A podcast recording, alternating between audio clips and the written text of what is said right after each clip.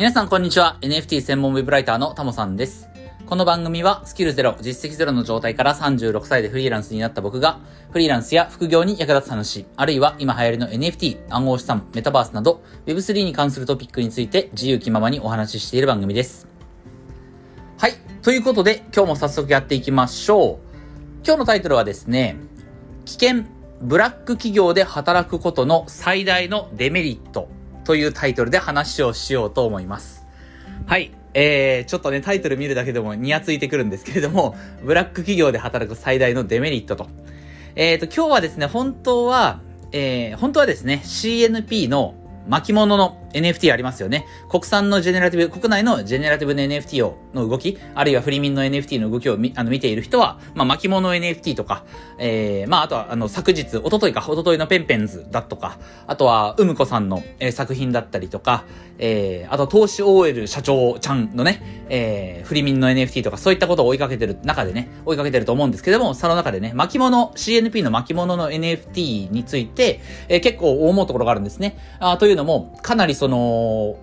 要は CNP の巻物の NFT によって改めてブロックチェーンの凄さっていうものが見えてくるんじゃないかなっていうふうに僕は思ってるんですけど、えー、その話をするにはですね、ちょっと今日はもう疲れすぎている。本当は今日その話、えー、CNP の巻物から見るブロックチェーンの凄さみたいなタイトルでお話をしようと思った、思ったんですけど、ちょっともう今日はね、疲れ果ててまして、あの、昼間ですね、えー、病院を2軒行ってきて、えー、まあ、手術を以前、2週間ほど前に手術してたんで、その手術の後の抜歯ですね。あの、縫い付けてた糸を取るとか、まあ、あとは、ちょっと持病として持ってる喘息のためにね、また別の病院行ったりとかで、まあ、その病院に行きながら、えー、ステップンのね、あの、ウォーキングをこなしながらってやってきてたんで、ちょっとね、もう体力的にもう疲れちゃったなっていうところで、えー、さすがに CNP からブロックチェーンの凄さを語るっていうね、ちょっと頭使いそうな内容は難しいなと思ったんで、えー、それはまあ、明日か明後日ぐらいにはね、まあ、あるいは、その巻物の NFT のミントが近づいてきた、近づいてきたらって今週の土曜日なんですよね、そういえばね。3月4日だったと思うんで、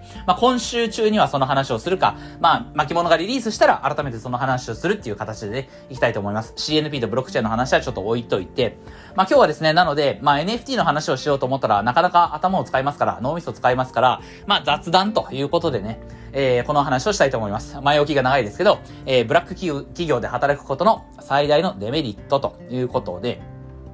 まあ、この話も、あの、話そうと思ったきっかけはあるわけですよね。えっ、ー、と、僕自身今はフリーランスとして働いている、つまり会社勤めはしていないという中で、なおかつ、成長産業に身を置いている。まあ、やってる仕事はウェブライターっていうね、まあ、もともと前からある仕事が、仕事の形が、働き方が中心ですけども、えー、NFT とか Web3、これはもう新興産業なんで、まあ、早い話、えー、まあ、楽しく働けるし、まあ、楽しいか何か、仕事を楽しいと思うかどうかはもちろん人それぞれなんだけれども、既存の産業よりもやっぱり新興産業っていうのは新しいことがどんどん発生する。まあもちろんそれにキャッチアップしていかなきゃいけないっていうことがつら、ことがね、辛いって感じる人もいると思います。日々ずっと淡々と同じことを繰り返してることの方が楽っていう人もいるかもしれないけど、僕はその生き方が嫌なので、新しいことがどんどんね、湧き起こってくる。その方が楽しいと思ってるので、まあ新興産業に身を置いてることは楽しいし、まあやっぱり新興産業で働いてる、成長産業で働いてるてると、もう市場のパイがどんどん大きくなっていくばかりですから、まあ収入も上がりやすいですよね。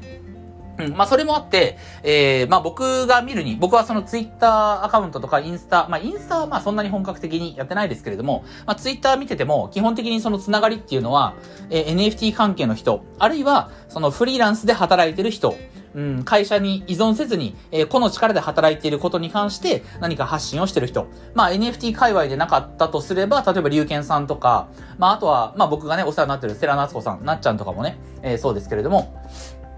まあ NFT 関係か、まあ、フリーランスとして個で働いていくみたいなことに関する発信をされてる方とか、まあそういったかん、あるいはまあ、要はもう少し具体的に言うと、ウェブライターとかブロガーとかね、えー、フリーランスで文章を書く仕事で、えー、食っていってるとか、まあそこを目指して副業してる、独立目指して副業してるとか、そういった人たちの話ばっかりが、こう自分のタイムラインには流れてくるので、やっぱりだんだんと、僕自身会社勤めを12年してきてたものの、なんとなくその感覚が薄れてくるというか、えー、そういった人たちの話が直接自分の耳に届かないようになってくるんですよね。えー、前の会社、前の前の会社の人とのつながりっていうのはどんどん薄れていく。普段も当然会わないわけですから、会社員の人と日常的に会うことがどんどん減ってきてるわけですよ。で、なおかつ、えー、ツイッターでね、SNS で繋がってる人も、まあ、フリーランスの人だったり、えー、副業一生懸命頑張ってる人だったり、まあ、なんせね、この新興産業、新興市場の NFT とか Web3 っていう世界で、あの、楽しく、本当に生き生きと働いてる人たちばっかりなので、やっぱりこの日本人の割と、おそらく割と多くが、まあ、ブラックな会社だったりとかね、今までは別にブラックじゃなかったかもしれないけど、やっぱりその企業の生産性っていうのがなかなか高まらない中で、うん、まあ今までは普通の会社だったかもしれないけど、生産性が上がんない、上がんないなと給料も上がんないなっていうことで、だんだんこうブラック化していくような会社っていうのも多分増えてくるんじゃないかなと思います。で、えっとまあ僕がその、唯一、唯一というか、うん、まあ、その NFT 界隈、あるいはフリーランス、個の力で働いていく、働いていくっていうような発信をしてる人、その界隈じゃないところの、なんていうかな、僕が普段接する、その領域の人たちじゃないところで、まあ、人と接することがあるとすれば、まあ、例えば、まあ、前の会社の人ですよね。前、前の会社の人は、たまに話すことはあるし、あとは、この間ちょっと、2週間ほど前に話しましたけど、まあ、リアル友達で言うと、えー、今僕関西に住んでますけど、関西のドラクエのオフ会、ね、同じ趣味、共通の趣味を持ってる人っていうつながりで、えー、仕事とは全く関係ないところで出会う友達。あるいは、まあ最近は、あの、僕はね、基本的に NFT 専門ウェブライターとして Twitter アカウントはやってますけれども、まああのー、ホロライブ4期生、角巻渡辺さんのことが好きなので、まああるいはホロライブのことが好きなので、まあなんとなくホロライブ関係の、えー、Twitter、あツイートはタイムラインに流れてくることがあると。で、まあ、そのホロライブ4期生、角巻渡辺さんのファンのことを、まあ、渡メイトって言うんですけど、渡メイトの皆さんの、まあ、ツイートがたまに流れてくるんだけれども、やっぱりその、ね、あのー、普通に他に、普段、その自分がやってるね、NFT とか、えー、まあ、フリーランスとして働くっていう、えー、要は新興産業、個の力で働く。これの裏返しは、な、どんな、あの、カテゴリーかっていうと、まあ、新興産業ではない既存産業で、まあ、会社員として働いてるんだなっていう人たち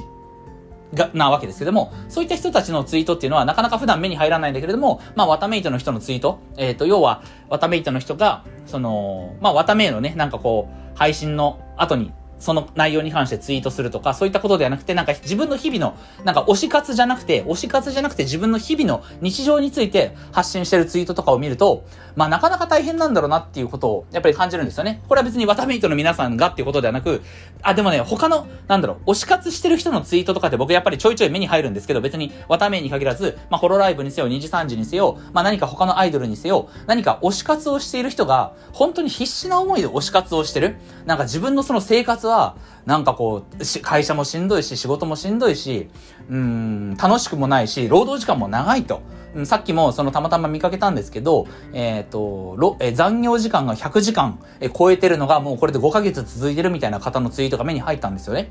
で、そういったそのツイートを見てると、まあなかなか、本当に大変だなと。で、まあ、その情報だけ聞くと、もちろんバックグラウンドわかんないですけど、ね、えー、毎、毎月100時間の残業で、えー、それが5ヶ月間続いてるって、まあ、言うなれば、まあ、ブラックだなと思うんですよね。で、えー、まあ、今日はね、そこから、まあ、感じたことというか、このブラック企業で働くことの最大のデメリットは何か、えー、そういったね、なかなかこう、とにかく、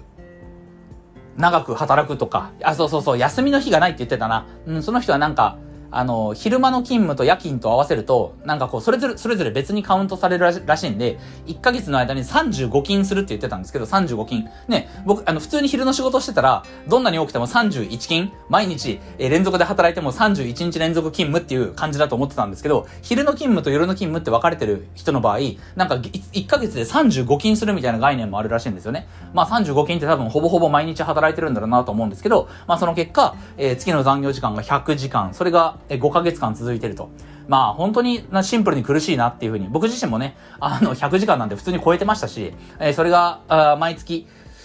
続いてたっていうことはまあよくありましたから、うん。まあそういった気持ちはすごいわかるんですけど、これの最大のデメリットは何かっていうところなんですね。その最大のデメリット。長時間働いてることがデメリットなのか、休みもなく働いてることがデメリットなのか、それで疲弊していくことがデメリットなのか。まあいろんなデメリットはもちろんある。デメリットしかないんだけれども、最大のデメリットは何か。これについてちょっと話をします。うん。で、最大のデメリットは、非常に抽象的なんですけれども、非常に抽象的なんだけれども、まあ闇深いなと思うんですよね。そのさっき言ったように、労働時間が長いとか、うーん、まあ休みがないとか、それはもちろんデメリットなんですけど、いろんなことがひっくるめられて、その結局のところブラック企業で働く最大のデメリットは何かっていうと、うん、まともな生活を送れないことなんですよね。抽象的ですけど、まともな生活を送れない。で、このまともな生活とかを送れない、あるいはまともな意思決定ができない。うん、もう少し具体化していた方がいいかな。今ちょっと考えながら喋ってるんですけど、もさらに言うと、えっ、ー、とね、そのブラックな環境から抜け出す気力はなくなる。なくなりますね。うん。で、えー、そのブラックな環境から抜け出す方策を学ぶ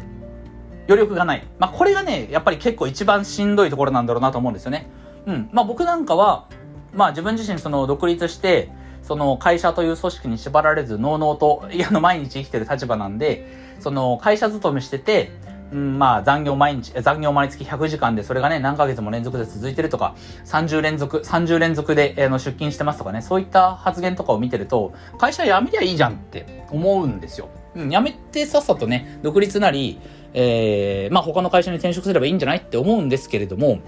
やっぱりブラック企業で働くことの最大のデメリット、具体化して、具体、具体化すると何かっていうと、その環境から抜け出すための努力が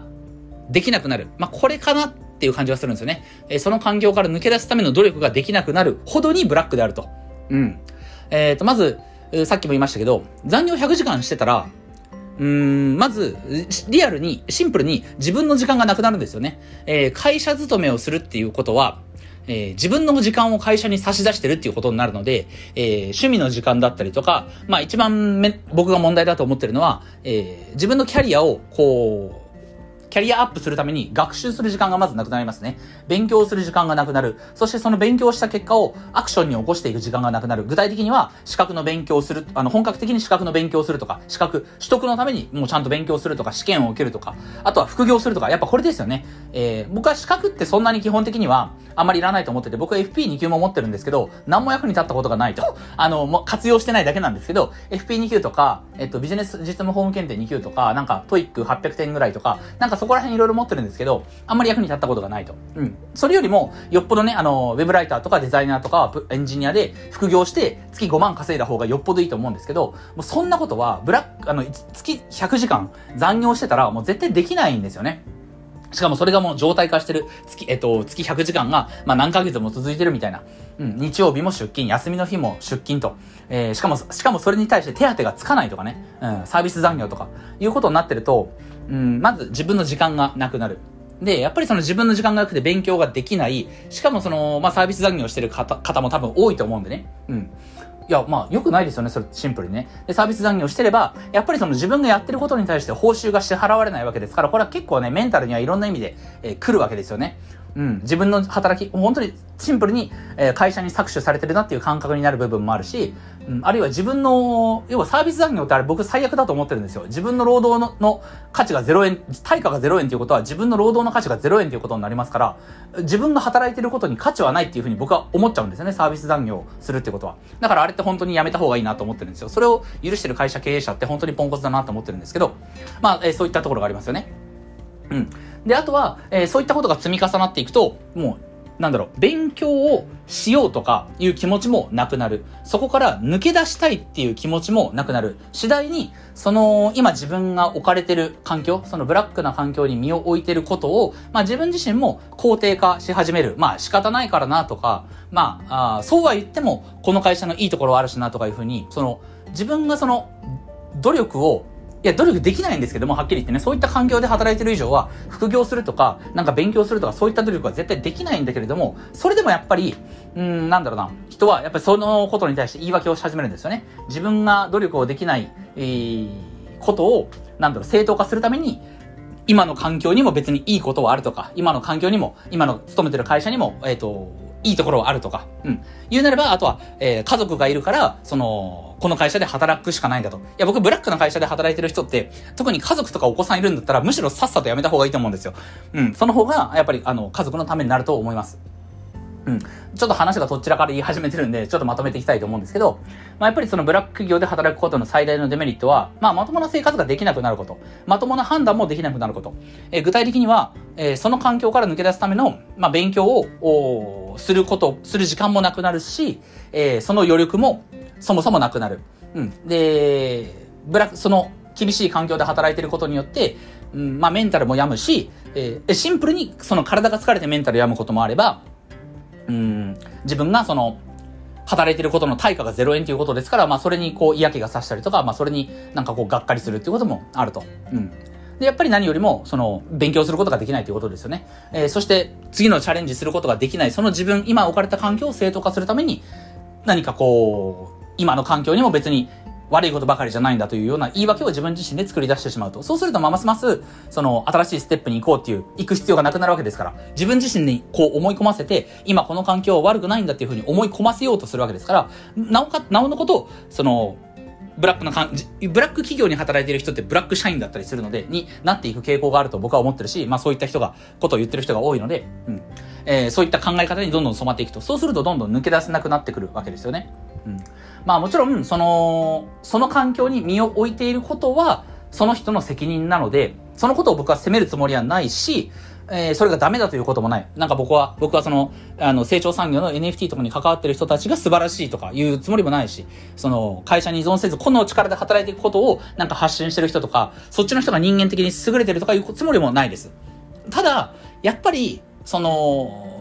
ハードな労働環境とか、まあ、時にはその法律ので決められた範囲をね、逸脱した働き方をさせているような会社で働くっていうのは、やっぱり自分の幸せにつながらない。これは間違いないんですよ。その、働きすぎることは絶対に幸せにはつながらない。うん。やっぱりこの、これからの時代は人間はどんどん働かなくて良くなる流れになってるはずなんでね。うん。なので、うん、まあ、まあ、その人間が働かない世界がユートピアかディストピアかはわかんないですけれども、とは言っても少なからず、人は働かなくても大丈夫な世界に少しずつなっていく。人生の中で、ね、働かざる者食うべからずっていう世界でしたけれども、今までは。うん。でも、働くか働かないかを選べる。で、働かないっていう道を選んだとしても、えー、生きていけるような世界にこれからなっていくわけですよ。技術革新のおかげで。うん。まあ僕もこのあたりは本当にしっかり勉強してるわけじゃないので、まあその、いろんなところでね、まあ軽く本を読んだりとかしたところで、えー、理解してる範囲なんですけど、そういった世界になっていくはずですから、うーん、なんだろう、やっぱりそのブラック、一生懸命働くことが別に美徳ではないので、うん。ね、あのフリーランスなんか、僕なんかは、はい、とにかく早く、ちゃんとブログとか SNS ちゃんとやんなきゃいけないなと。自分が稼働しなくてもお金が入ってくる仕組み、本当に作んなきゃいけないなっていうふうに最近ちょっと焦ってるので、うん。まあ本当に、その、そういった環境で働いてる人、まあなんだろう、頑張ってること自体は素晴らしいかもして、いい、あの、偉いなと思うけれども、決して素晴らしいことではない、褒められたことではないんだよっていうことは、まあ、その、ブラックな環境で働いてる人にはやっぱり伝えたいなっていうふうに思います。うん、それは責めたいっていうわけじゃなくて、うん、正しい知識、正しいやり方、その環境から抜け出すために、の方法はいくらでもある。別に転職するでもいいし、独立するでもいい。独立する方がよっぽど楽だと思うんですよ。最初は大変ですけどね。うん。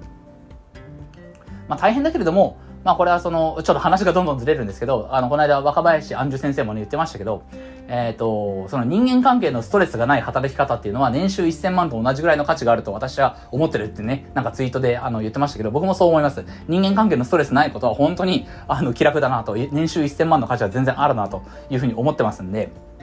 ね、年収1000万円けども、その人間関係のストレスが死ぬほどある、ね、環境か、えー、年収500万でも、えー、人間関係のストレスが全くない環境だったら僕は絶対後者を選ぶ。まあ500万だったらね、そりゃそうかもしれないですけど、年収300万でも、あの人間関係のストレスがない方が、えー、いいなというふうには思います。うん。で、えー、フリーランスになれば、別にフリフリーランスを押すわけじゃないですけど、フリーランスになれば、まず人間関係のストレスはなくなって、そして収入は別に200万、300万にとどまる必要ないですからね。えー、自分の頑張り次第で、えー、会社員時代の収入は、あの、超えてね、突き抜けて、一応青天井でどころまでも行くことはできるはずなんでね、フリーランスとか会社経営っていう働き方であればね。うん。まあ本当に、その、我慢して働く必要はないんじゃないかなっていうふうに、まあ、いろ、リアルの友達だったりとか、えー、まあツイッターでね、あの見かける、その NFT とか、そういった界隈じゃない人、普段つながりがある人じゃない人の発信をね、たまに見かけた時に、やっぱりしんどそうだなって思うことがすごく多いので、そういった人に少しでもね、その、今その人が置かれた環境は必ずしも正しいことではないんだと。そのしん、そのしんどい環境で頑張ることは決して正解ではないんだっていうことは、まあ伝えたいかなっていうふうに思います。はい。えっ、ー、と、今日はね、ちょっとその、まあ、あの、ブラックな、ブラックな労働環境の、を提供してる会社だったりとか、うん、そこで働いてるか人にね、えー、にはなんかこう耳が痛い話だったかもしれないですけど、別にこれは、その、そういったそういった会社のことは僕は責めてますよ。はっきり言って、そんな会社はなくなればいいと思ってるので、それは会社は責めますけど、えそういったところに身を置いて、えー、働いてる人たちのことは別に僕は責めてないです。本当に。なんか今日の話の中でね、なんかそんなところでいつまでも働いてんじゃねえよって思うふうに、っていう風に聞こえた人がいたとしたらそれちょっと申し訳ないんですけれども、別にそんなことはなくて、やっぱり少しでも、その自分の人生を楽に幸せに生きる方法を、があるんだ、あるんだっていうことをまずせめて知ってほしい、うん、なというふうに思います。うん、自分の置かれた環境では無理だって決めつけるんじゃなくて、僕もそう思ってましたからね。うん、そう思ってたけど、まあ会社をポンってね、離れて飛び出して辞めちゃったらば、なんか意外と人生って楽だなっていうふうに今思ってるので、うん、まあそういうふうに、なんだろう、追い詰めた、追い詰められた感じでね、自分の人生とか働き方を考える必要なく、なんかこう、新しい方法が一応あるんだっていうことはね、えー、知ってもらえたらありが、嬉しいかなというふうに思います。別にこれは本当誰か、あの、特定の人をね、責めてるわけじゃないんでね、そういった会社のことはね、もういい加減にしろって僕は思ってますけども、個人を、人をね、責めてはいないので、まあそこだけはちょっと、あの、ご理解いただければいいかなというふうに思います。はい。えっ、ー、と、最近はね、フリーランスとか副業に役立つ話っていうのはあんましてなくて、基本的に NFT の話とかしてるんでね、まあその NFT 界隈の人にしか、ちょっとこう、あんまり役に立たない話になってるかもしれないし、まあ僕もラジオの方針としてはね、やっぱり NFT のこと話す方が、話す方が、今はやっぱ価値があると思ってるんで、そういった話してますけれども、まあ、その、今日ちょっと話どんどん伸びますけど、えー、まあそういった環境でね、なんか新しいことにチャレンジ、えー、することすら諦めているような人にとっては、やっぱり新しい産業、うん、成長産業で働いてほしいなっていうふうに思います。うん、その時に、人、選択肢としてはもう、ね、僕らみたいな凡人が、普通の人間が関わることができる新興産業といえば、これはもう Web3 だと思いますんで、ね、宇宙開発とか遺伝子開発とか、なんかそんなことは僕ら今から関わることできない。ね、半導体作ることだってできないわけですけど、NFT とか Web3 だったら僕ら、ただ一般ピープルでも関われる最新テクノロジーなわけですから、ぜひね、そこに、えー、そういった世界があることをやっぱり知ってほしいなというふうに思います。うん。そしてこれは NFT はさすがに企業としてその事業をやってるところが本当にないので、まあこればっかりはさすがに副業とか独立とか、個の力で取り組んでいくしかないと、今のところはそう思いますけれども、そっちの方がね、あの、先行者優位は全然取れますし、まあ収入もね、1年一生懸命頑張れば、全然会社員時代の収入を超えるとかね、普通にあると思うんで、うん。まあ、あそういった働き方、生き方があることが、まあ少しでも伝わればいいかなっていうふうに思います。はい。えー、ということで今日はこんなところで終わりたいと思います。なんか最後結局上手に喋ったんで、これだったらね、CNP とブロックチェーンの話してもね、なんか、うん、だ、だいぶ頭が回ってきたんでね、なんか今から喋ろうかな。うん。まあ、それはちょっと置いといて、また明日とかに喋ろうと思いますけども。はい。今日はこれで終わりたいと思います。えー、音声以外にも Twitter やノートでも役に立つ情報を発信してますので、ぜひフォローよろしくお願いします。ではまた次回の放送でお会いしましょう。タモでした。